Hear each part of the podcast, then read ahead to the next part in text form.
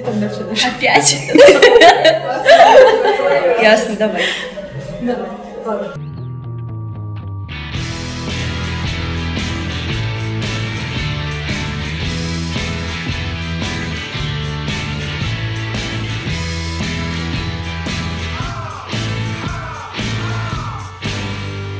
Всем привет! И добро пожаловать в нашу беседу.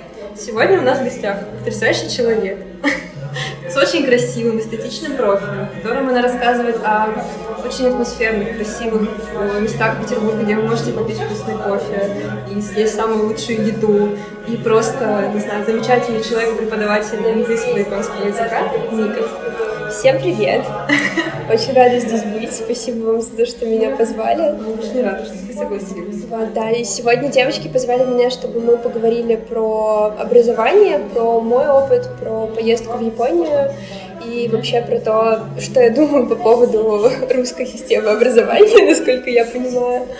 Вот. И, наверное, нужно начать с того, что японский вообще не был никогда моей самоцелью, и вообще я к восточной культуре до этого не имела никакого отношения. Я просто училась в самой обычной школе у себя в Туле, и тут внезапно мне сказали, что вот есть такая штука, как китайский, и почему бы тебе не попытаться пойти на него в Петербург.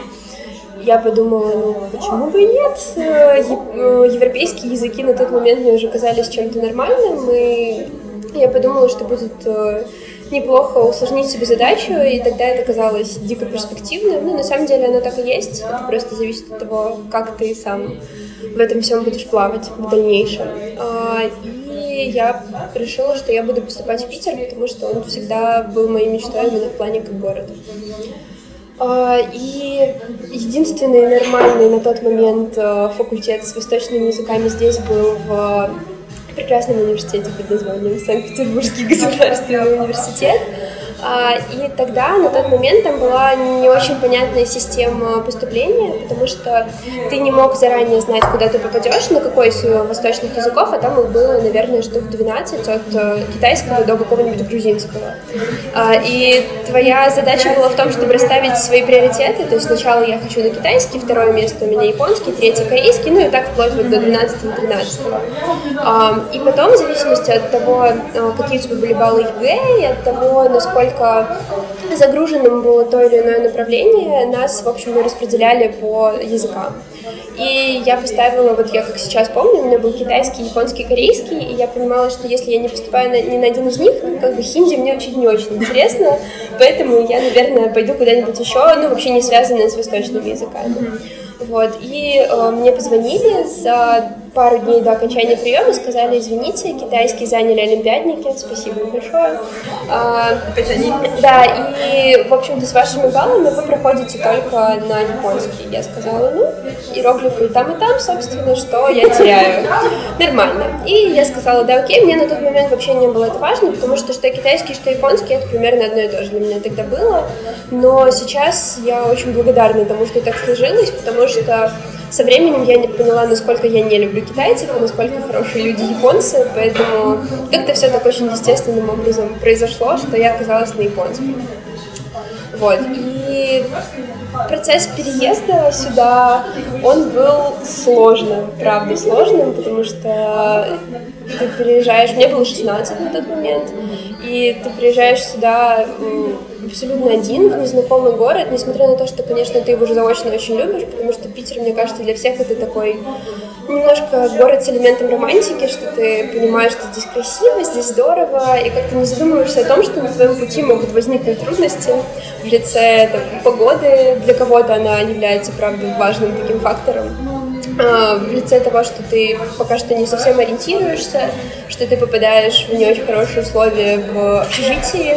Это отдельная тема, потому что э, у нашего университета прекрасного, который позиционировался как э, лучший университет в Петербурге, общежитие находится в Петергофе, а это два с половиной часа на общественном транспорте. Сначала ты идешь пешочком до станции, потом ты садишься на электричку, потом ты садишься на метро, и только спустя там вот эти два с половиной часа ты заходишь в универ, и такой, спасибо, к первой паре я встала в 5.45. Первая Нормально. в 8, В 9. В 9. 9, да, то есть ты встаешь без 15.06, ты собираешься, ну, зависит от твоей скорости, конечно, но В общем и целом, да, два часа уходит, и ты из-за этого не можешь нормально существовать вообще. Очень спартанские условия. Да, мы прожили там, я, меня распределили в нормальное общежитие, ну, то есть там у меня не было никаких проблем, но дорога, она очень сильно угнетает, и ты понимаешь, что у тебя нет никаких перспектив э, смены общежития, потому что все забито, и спасибо снова олимпиадникам, которых селят туда, ты оказываешься... Да что за Как ты любишь олимпиадников? Да, ну они очень много раз перешли мне дорогу в жизни. Я поняла, какие-то личные счеты уже с ними. Нет, на самом деле все нормально сейчас, но тогда я на очень сильно на них злилась, потому что они забрали мой китайский, и после этого еще и мое место в общаге на Васильевском острове и оставили меня вот в Петергофе. А, И мы прожили там месяц, я прожила там месяц, а, и после этого начались а, дожди, начался октябрь, в общем, в Петербурге, и существовать там было уже невозможно, потому что дорога до станции электрички превратилась в ад, было очень темно, и не знаю, какие-то депрессивные начали моменты накатывать, и в этот момент мне очень повезло с тем, что я познакомилась с э, девочками с моего потока, которые э, тоже примерно так же себя ощущали там, и мы решили вместе снять квартиру. Это было, кстати, вот, наверное, самым лучшим решением первого курса, потому что больше я себя не чувствовала одиноко, потому что мы жили втроем с тех пор. Это была не очень хорошая квартира, такая типичная хрущевка с отваливающимся балконом, со скрипящим. А, позже там обнаружили клопов. Ну, Это отдельная Мне история. кажется, это вообще чисто питерская история с А, старым фонде. Да, это правда, но при том, что это был не супер старый фонд, но проблем там было достаточно. Но на самом деле это было не особо важно, потому что было важно, что вот мы вместе, и мы, у нас у всех общие проблемы с учебой, там, с тем, что мы ничего не успеваем, нам нужно выучить 50 иероглифов за неделю, и ты сидишь и думаешь, как, что это вообще, я под это не подписывалась, я картиночки хотела рисовать. Вот, и Наверное, мне было бы гораздо тяжелее, если бы я через это проходила в одиночку, поэтому делить с кем-то квартиру или там вместе переезжать, съезжаться в одну комнату в общаге, если у вас она нормальная, это тема, это правда помогает, это очень здорово. Вот.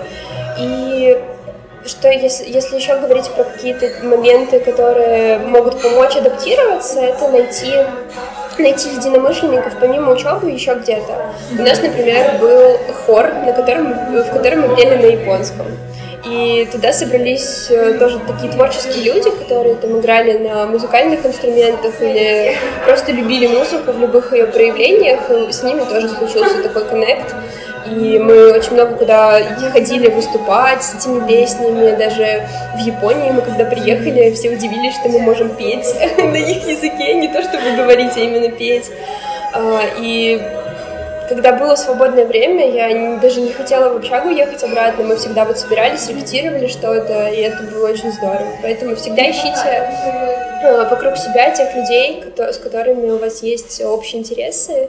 И это, правда, может помочь не чувствовать себя одиноко и как-то свободное время проводить не бесцельно и не чувствовать, что вот, вот я только что снова потратил э, целый вечер и пялился там в экран компьютера, зато вы будете общаться, заводить какие-то новые знакомства. Это, правда, может быть полезно, потому что за знакомствами вообще вся ваша э, дальнейшая университетская жизнь. Эти люди потом смогут вам еще где-то, возможно, помочь, почему нет. Поэтому общаться. Это, наверное, самый главный такой совет, который я могу дать по началу, вот по первым курсам. Да, такое формирование комьюнити вокруг себя. Ага. И какие-то даже просто кружки, которые могут занять твое время и вызвать какой-то интерес, не знаю, адаптироваться к городу. Обязательно, обязательно найдите тех людей, э, которые учатся на вашей же специальности, например, но постарше, там на третьем, на четвертом курсе, потому что они смогут вас снабдить всеми инсайдерскими штуками по поводу того, там, какому профессору нужно ходить, какому не нужно, а, кто там жестко требует на экзамене, а кто может просто тебе так пятерку поставить. Это правда очень полезно, потому что ты тогда будешь понимать, на что стоит э, потратить свое время, а где можно вот не пойти условно и потом просто прийти на экзамены и его сдать спокойно. Согласна, очень поддерживаю. Да, действительно важно. Потому что это, это нас плавно ведет вот к следующей теме, к теме того, что э, далеко не все предметы в вашей университетской жизни будут полезными, к сожалению. А, так и есть, потому что существует определенная стандартная программа, назовем ее так, по которой все люди э, с абсолютно всех факультетов должны пройти определенный набор э, стандартных э, дисциплин, которые не варьируются в зависимости от того, где ты учишься. Ну, то есть, э, условно, людям, которые учатся на программистов, может э, прийти внезапно в расписание философия, а нам, например, пришла статистика, компьютерные технологии, еще что-то. Ну, то есть, я это в жизни больше никогда нигде не видела. Вот вообще никогда и нигде. Но там мы очень сильно переживали именно по поводу того, что тебе, по сути, не нужно. Но без этих дисциплин ты не сдашь там зачет, ты не перейдешь на следующий курс.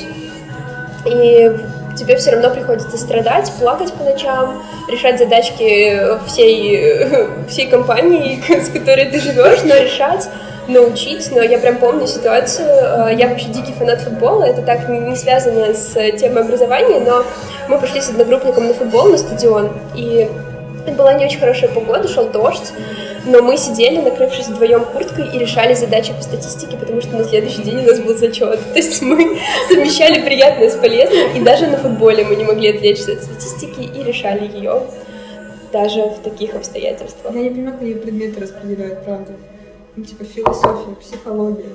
Вам статистику зачем ты сунули? Ну, типа, Философ у нас приходил пьяный на пары. Это тоже отдельная О, история. историк такой приходил. Да. Это классика, получается.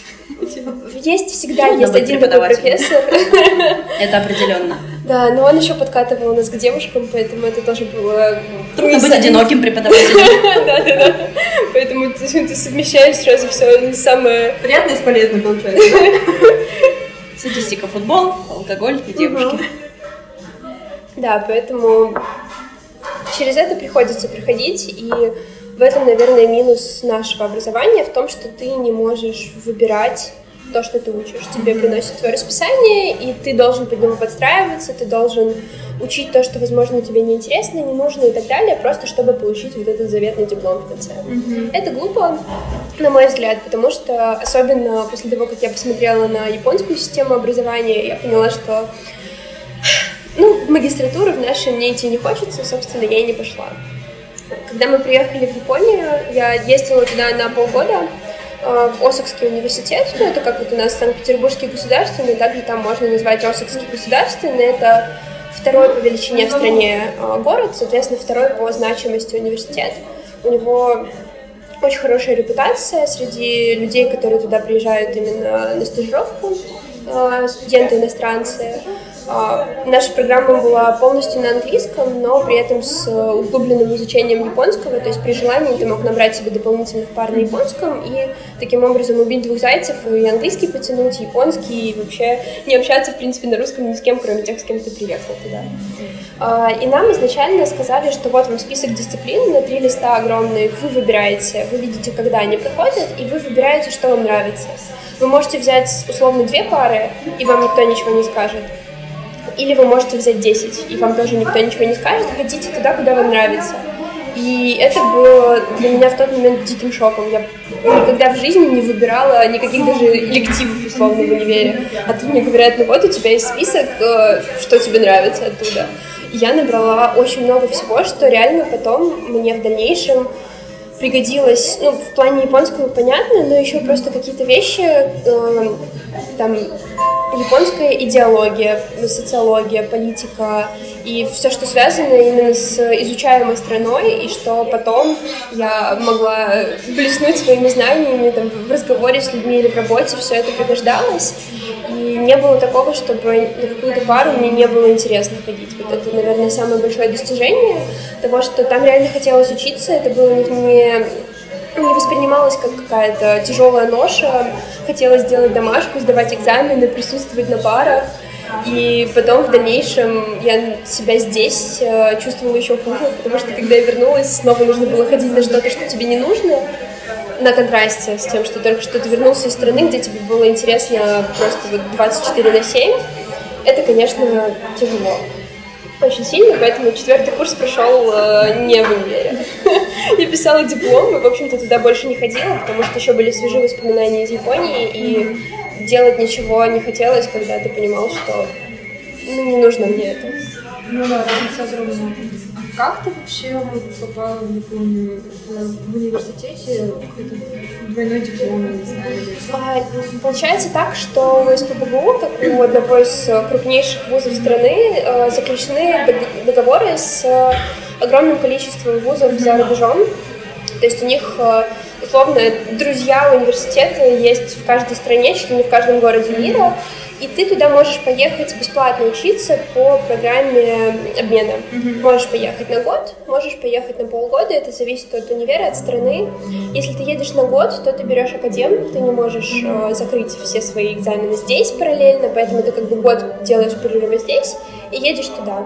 А если ты едешь на полгода, то ты должен ну, это зависит от тебя. Если ты хочешь, ты берешь достаточно дисциплин, чтобы набрать э, кредиты, так это называется, чтобы закрыть все свои э, экзамены здесь. То есть, условно, у тебя твои русские дисциплины суммарные, это там 20 кредитов, а, не обязательно каждая дисциплина это один кредит, mm-hmm. там какая-то странная система зачета, то есть э, зависит от часов, от количества часов, которые ты изучаешь ее. Это может быть одна это два кредита, может быть одна это пол кредита.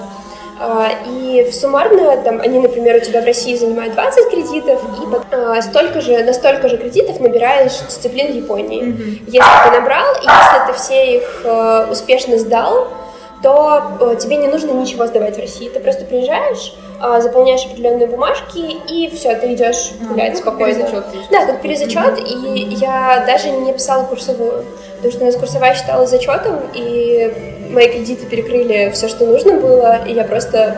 Мне поставили зачет за курсовую, которую я не писала, я пошла домой. Вот. А, соответственно, если ты не добираешь кредитов, то ты, тебе могут перезачесть конкретные дисциплины, которые ты проходишь, ну, одинаковые примерно, если тут японский, там японский, окей.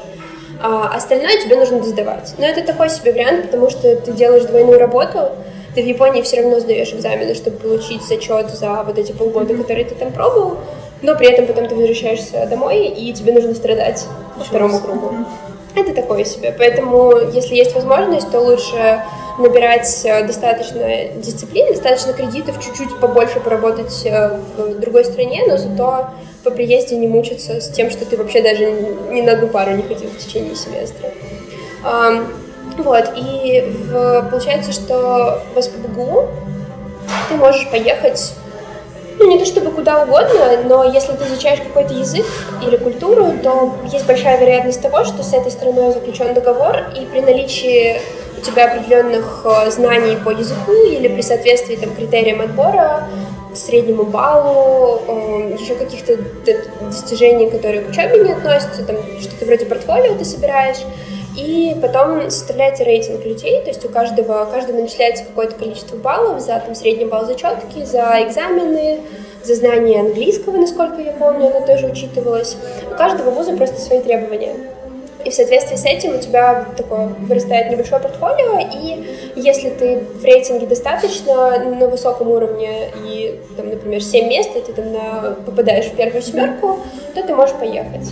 Просто дальше вопрос в том, готовы ли тебе э, кто-то, ну, либо университет, либо сторонние организации, которые там связаны с твоей страной, предоставить стипендию. Потому что все мы понимаем, что жить в другой стране за счет там себя или за счет родителей это не очень приятное удовольствие, потому что Япония, например, дорогая страна, там очень дорого жить. И не будь, я понимала, что если мне не дают стипендии, я туда не поеду, потому что я не хочу э, дополнительные расходы вешать на шею родителей. Я на тот момент не работала, и это было бы не очень хорошо, несмотря на то, что, конечно, это там бесценный опыт и так далее. Делать это за, за свой счет не очень приятно. Это такой маленький вывод из этого всего, что нужно добиваться стипендии.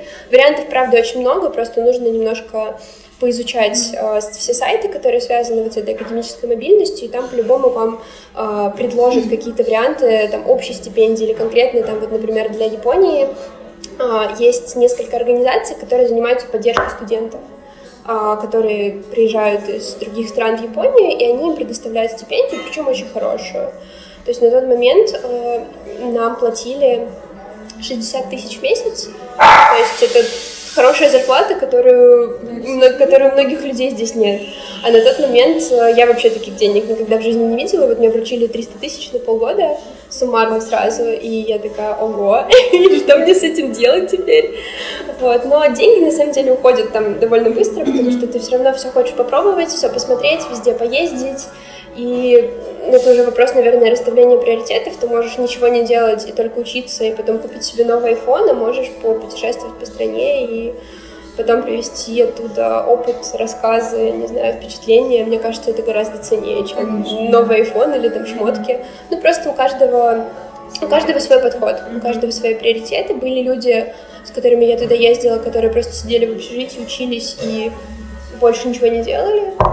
Ну, а я... Нет, я тоже училась, но при этом все равно было время, потому что ты сам себе составляешь расписание, ты сам определяешь выходные дни, ты сам понимаешь, когда ты хочешь отдохнуть, когда ты хочешь поучиться. И у меня, например, были выходные в пятницу, в субботу и воскресенье, и порой мы просто садились на самолет в четверг вечером, мы возвращались там в воскресенье вечером или в понедельник утром и шли на пары прям с самолета. Вот, но зато у тебя было там три дня полноценных, чтобы посмотреть какую-то другую часть страны. Ну, Это классно. Да, очень здорово. А как э, меня вот интересует именно подход, допустим, преподавателей к обучению? Я просто знаю, что, ну, то есть я, я в Канаде, подход преподавателя там разительно отличается от того, что как бы у нас здесь. Это и в э, позиционировании себя, то есть с позиции такой как взрослый-взрослый, нежели как у нас, э, мне кажется, к студентам относятся немножко, ну, как сказать, свысока, да. Да, есть такое. В Японии такого не будет просто потому, что японцы, они очень вежливые люди. Это тот стереотип о стране, который реально правдив.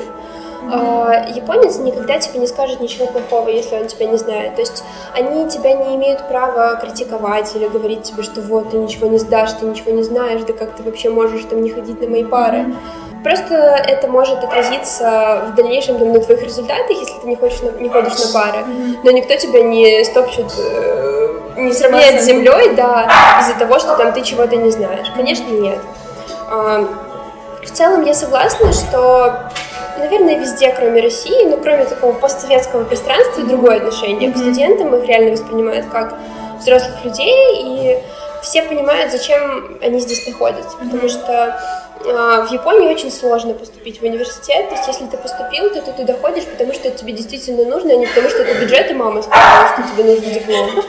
А. Конечно, потому что у нас это правда так работает иногда. И ты просто по умолчанию идешь в универ, потому что так надо, потому что без диплома там у тебя жизнь дальше не сложится, что тоже сомнительное утверждение в 2020 году. А там люди идут уже понимая, что им нужно, и они прикладывают неимоверное количество усилий, чтобы поступить в универ. Соответственно, они ходят на пары, они реально в этом заинтересованы. Ну и система образования, она все равно тебя мотивирует, потому что там а, ты не сможешь, например, прогулять весь семестр и потом прийти на экзамен, просто потому что они считают посещаемость, и она составляет, по-моему, 50 или 60 процентов от общей оценки, от итоговой. То есть то, что ты ходишь на пары, уже тебе большой плюс. Вот. Ну и, соответственно, там у тебя есть текущие тесты, текущий контроль. А, ну, есть, есть понятие midterm на английском, как э, экзамен в середине семестра, когда ты пришел определенный пласт информации и сдаешь по нему экзамен, и он тоже идет в такую общую копилочку. То есть там по процентам складывается из разных аспектов э, то, какую оценку ты получаешь. Не так, что ты пришел на экзамен, ничего не зная, списал, сдал на пятерку. Так не сработает. И это тоже тебя мотивирует что-то делать, учить, ходить на тесты, на пары, потому что тогда тебе не придется страдать в конце. В некоторых, у некоторых предметов вообще нет э, итогового экзамена. То есть ты ходишь, ты сдаешь какие-то текущие контрольные, все. На этом все заканчивается, ты молодец, если ты ходил, и если ты все более-менее осваивал. Какая прекрасная система. Просто считают за человека, такой, ну ты же зачем-то пришел. Ну, так и должно быть на самом деле. То, что происходит у нас, это не очень хорошо. И если, например, говорить про СПБГУ, то, ну и в частности про Восточный факультет, я не могу ручаться за другие, но я слышала много разных негативных отзывов о этом прекрасном университете. Но в целом я могу сказать, что на Восточном факультете отсутствует организация как э, общее понятие. То есть э, ты можешь не знать свое расписание в день начала учебы. Нормально. Никто ничего не знает. Ты можешь прийти в э, заведение, в кабинет, который ответственен за определенную область, и там тебе ничего не могут сказать. Да, потому дома, которые потом выяснить, что она не твоя. Да, ты можешь э, 10 раз написать на почту человеку, который отвечает за твою стажировку, что нет ли новостей, а что происходит? Он такой, нет, ничего не знаю, сама разбирайся, я как бы тут просто сижу. И таких ситуаций, правда, было много, то есть э, это уже, ну, среди тех, кто там учился, мы, мы просто закатывали глаза и говорили, ну, как обычно. То есть какое расписание, никто не знает, ну, как обычно. И в целом из-за этого это все равно тебе усложняет жизнь. А, Ты, хоть, ты хочешь учиться и тратить минимум своих сил на ту работу, которую должны выполнять другие люди. А в итоге ты сам бегаешь, ты узнаешь, заботишься о том, чтобы у тебя там конкретно или там, у твоей группы все было нормально с, э, там, с экзаменами и так далее, а это не твоя задача вообще. Ты здесь должен учиться, и все твои силы должны быть направлены на это. А в конечном итоге получается, что ты частично выполняешь за людей их работу. Недавно, кстати, э, в контексте минусов, еще которые можно было бы упомянуть, недавно случился очень большой скандал, как раз связанный с Восточным факультетом, на волне того, что в последнее время очень часто ну, какие-то бывшие жертвы насилия или не очень хороших отношений начинают об этом заявлять открыто. Сейчас есть к этому тенденция.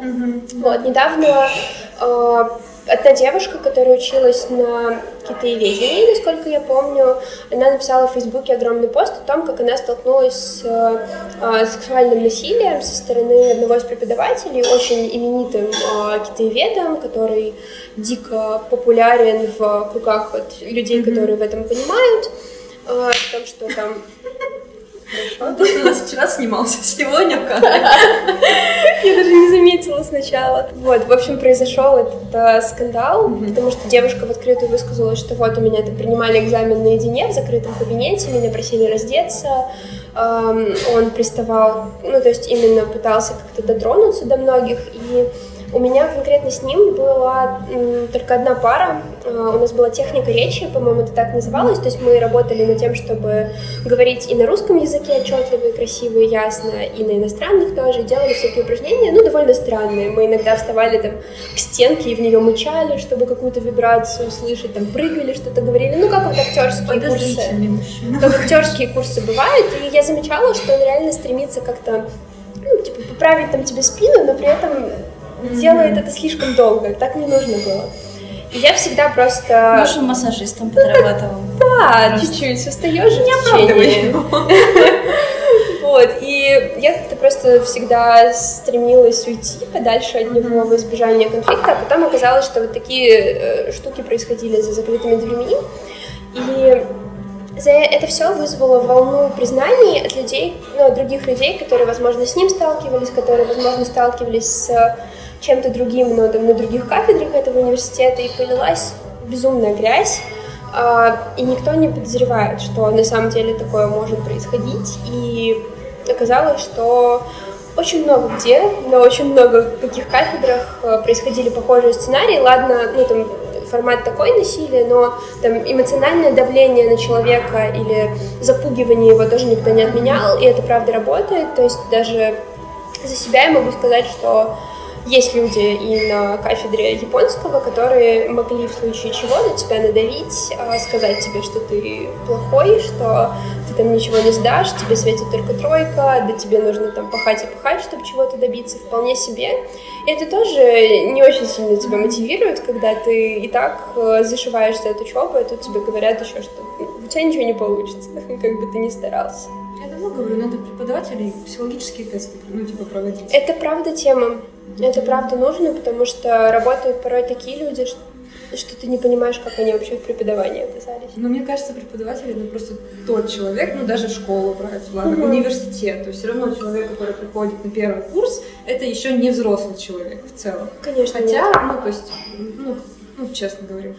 И преподаватель это тот человек, мне кажется, который может сформировать характер или уничтожить просто личность в целом, и демотивировать, и сломать, и вообще довести до каких-то страшных вещей в целом. То есть это, как сказать, такая родительская немного роль, ведущая, Ну да, это человек, который, это как человек, который может одновременно и развить твой, твой талант, и уничтожить его. Да. Очень сильное влияние, ну, как бы, имеет в твоей жизни. И все равно ты ориентируешься на преподавателя как на какой-то авторитет изначально, по крайней мере, потому что приходишь и думаешь, ого, он там знает японский, как он так это сделал. И ты пытаешься как-то, ну не то чтобы подражать, но все равно человек для тебя является авторитетом, по крайней мере, в той сфере, которую он преподает. И порой ты закрываешь глаза на какие-то вещи, потому что думаешь, что так и надо, а там на самом деле так не надо. Но также и обратно тоже ситуация, тоже обидная, когда наоборот не преподаватель, допустим, унижает э, студента, а студент преподавателя. Это, по-моему, еще хуже. Ну, преподаватель как бы может, э, как сказать, ты знаешь, это позиция доминирования, все равно у преподавателя Это есть. кажется, что у преподавателя есть рычаги давления, но иногда кажется ситуация просто безвыходной. То есть преподаватель может как-то воздействовать, да, вроде бы на студента, но есть такие ситуации, в которых как будто бы вообще выхода нет. Нет, ну смотри, если, допустим, это происходит в университете, то у преподавателя все равно есть вес в плане мнения. А если ты, допустим, частный преподаватель, ты можешь отказаться, мне кажется, от ученика и сказать, типа, извини, у нас с тобой мнения расходятся. Ну, конечно. И, Все равно люди пользуются своим положением, они понимают, что им ничего за это не будет. То есть, например, на эту девушку, которая рассказала в открыто об этой ситуации, я ей верю, потому что я знаю, что этот человек э, ну, какие-то такие шаги предпринимал даже на общих парах. То есть вот всегда у него была какая-то тактильность. А, Но на эту девушку наехали очень многие ее одногруппники, преподаватели, которые начали говорить, да ты все врешь, да ты сама за ним бегала, да это там тебе было интересно, поэтому что ты там начинаешь рассказывать, у вас там это все было по обоюдному. Ну, как бы вы свечку держали. Мнение, мнение всегда разделяется на два лагеря в таких ситуациях. Ну, у нас, мне кажется, Но при этом человеку ничего не будет. То есть я точно знаю, что он останется там работать, потому что это авторитет, он там супер классный, известный китаевед. И одно сказанное слово одним конкретным человеком не решит его дальнейшую карьеру, а он, возможно, мог ей поломать психику. Действительно сильно. Поэтому тут вопрос того, что, скорее всего, такие люди, они пользуются тем, что они могут остаться ну, практически безнаказанными. Да, в принципе, любой человек, который занимает какую-либо значимую такую должность, старается пользоваться своим положением. Ну, в основном. Есть, конечно, кто этого не делает, да, замечательные люди. А те, кто это делает, они, ну, знают, что либо им ничего за это не будет, либо, ну, есть люди, которые ниже их, вот и все. Также еще, преподаватель знаешь, в. России к всему этому движению МИТУ, то есть как бы всегда воспринимают, мне кажется, оборотную сторону. Они такие, она все придумала. Конечно. Это, ну, типа, Я, я его знаю, он хороший человек. Да-да-да. Ну вот это моя любимая фраза, я, кстати, очень часто употребляли там в комментариях к этому посту, что там, «О, да он, да он, уважаемый профессор, да как вы могли так, так я- очернить его имя? Мне очень Ну тяжело. Я, я не представляю, каково на самом деле эта девушка, которая спустя это время, прошло уже достаточно, по-моему, года три или четыре, она старше меня училась, и каково было ей наконец-то найти в себе силы поделиться этим. А на нее потом обрушился шквал вот этого всего, что да ты все придумала, и такого не было, я лучше знаю. Да, такой спокойный был, тихий, с ружьем ходил. Ну да, нормально, да. я хотела только поговорить еще про институт репутации в целом в России. Вообще обсудить, что условность пока нет, но оно начало форми- формироваться потихоньку. Допустим, тот случай, который сейчас недавно был с Региной, То Мгм. есть, с одной стороны, такое ощущение, что э, и как с преподавателем тоже, да, допустим, с тем же. С одной стороны, это на его репутацию должно было очень сильно повлиять, другой стороны, ни- ничего, как сказала, не происходит. Самое смешное, что в той конкретной ситуации, что там не называлось имен, но все поняли, о ком идет речь. А если все поняли, о ком идет речь, то это показатель того, что человек имеет определенную репутацию, не очень хорошую. И не знаю, насколько это скажется на его конкретной жизни в дальнейшем. Я думаю, что не скажется. Но у нас, например, я могу за, ну, вот за наш универ сказать, что был сайт, на котором ты мог оставить отзыв о преподавателе, и он становился публичным, то есть все могли прочитать, какой там вот этот плохой, а вот этот хороший, ну и для себя какие-то выводы сделать там при поступлении, например. Знаю, что такое сейчас практикуется в некоторых школах, потому что сейчас вот как раз мы думаем переводить мою младшую сестру в Петербург э, в 10-11 класс. И у меня есть школа, она прямо напротив дома, ну, через дорогу, то есть это очень удобно было бы.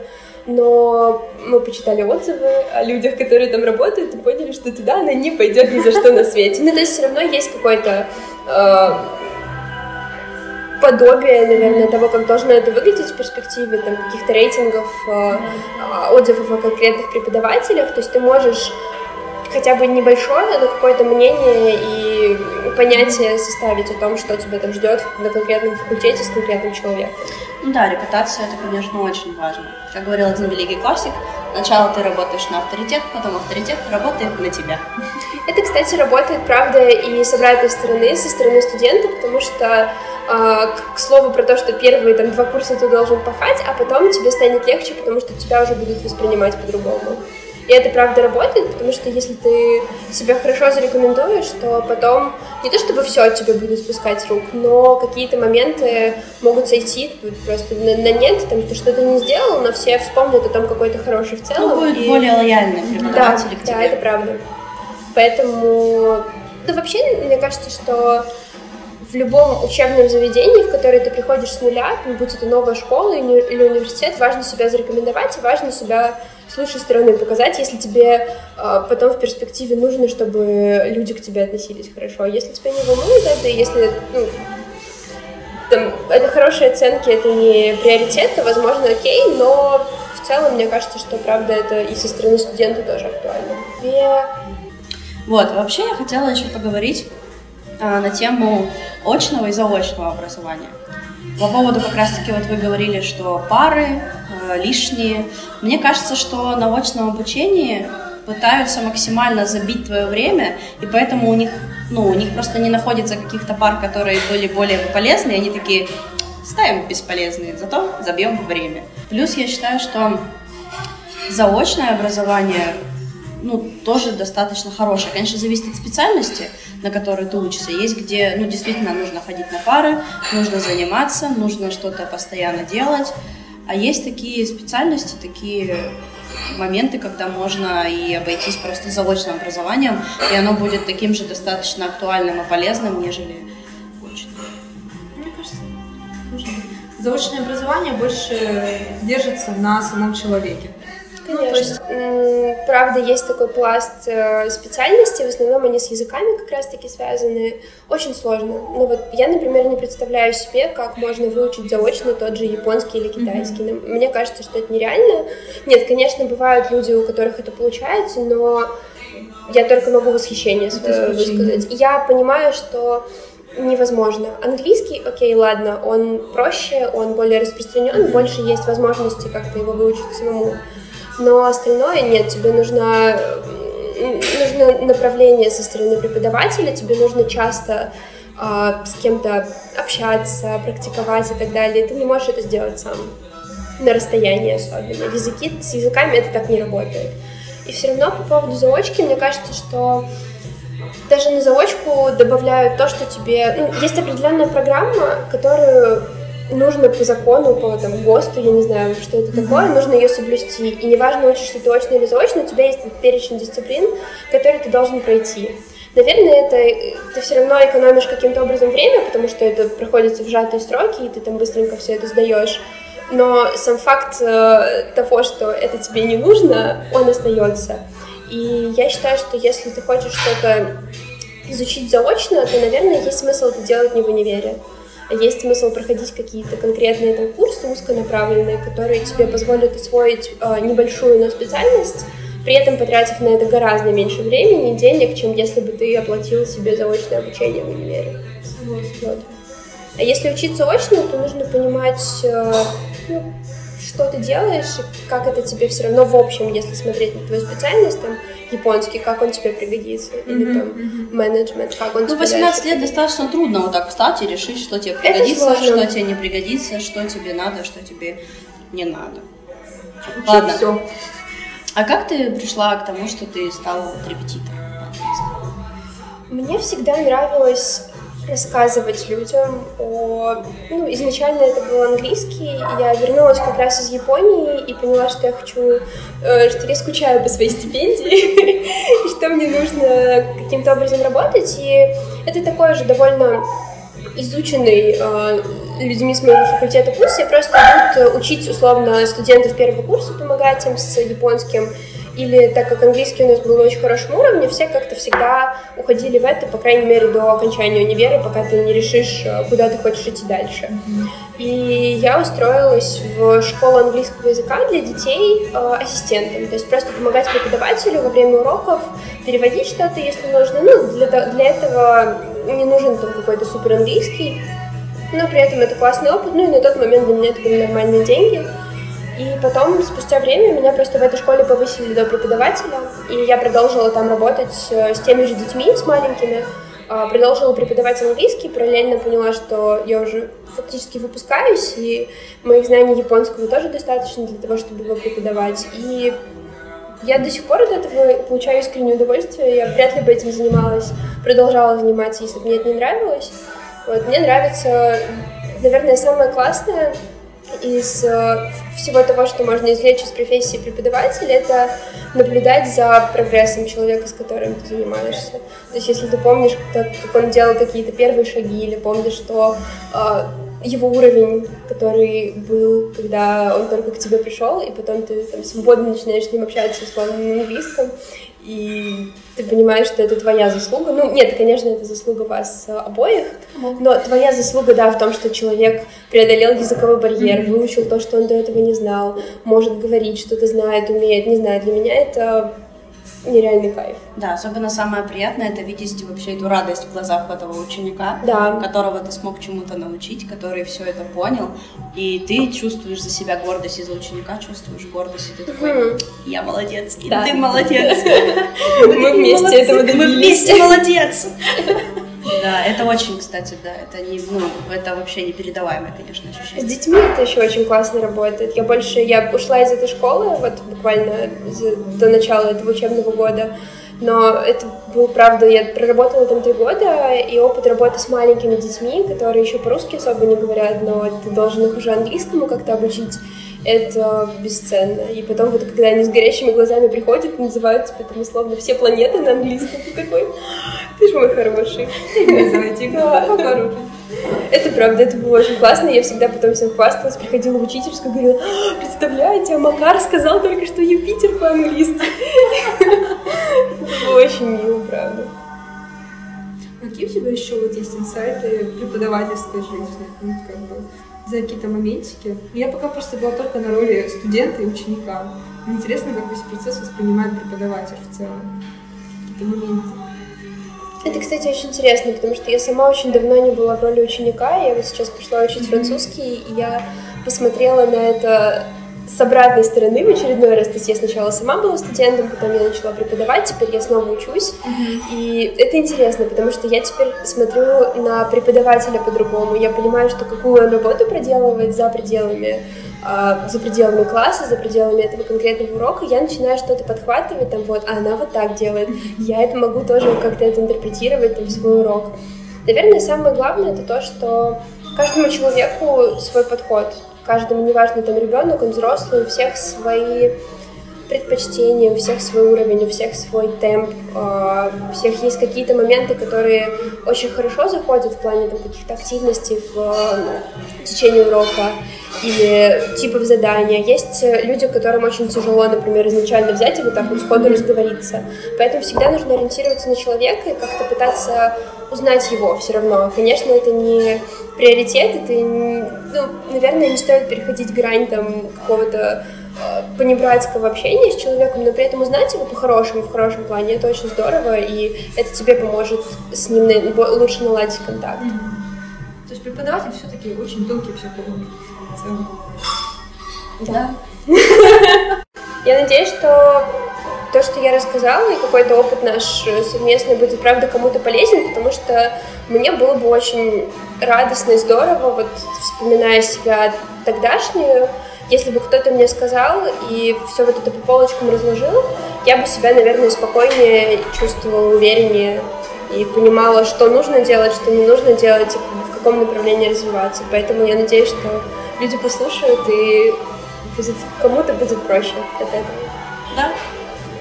Вот и поговорим. Да. даже добавить было. Надеюсь, Очень что- приятно было побеседовать. Очень, да. И очень приятно было тебя слушать. Сразу видно, что говорит преподаватель. Да. Потому что я слушаю, и мне нравится. Блин, это, наверное, лучший комплимент, правда. Значит, если у кого-то какие-то есть вопросы, вы можете оставлять их в комментариях, а также в директ э, нам в Инстаграм. Нам будет очень приятно поотвечать на ваши вопросы, поделиться своим мнением и как-то вам даже помочь. Всем спасибо за просмотр. С вами была Ника, очень замечательный наш сегодняшний гость, Лера, ну и я, Настя. Всем пока. Всем спасибо. Пока. Пока.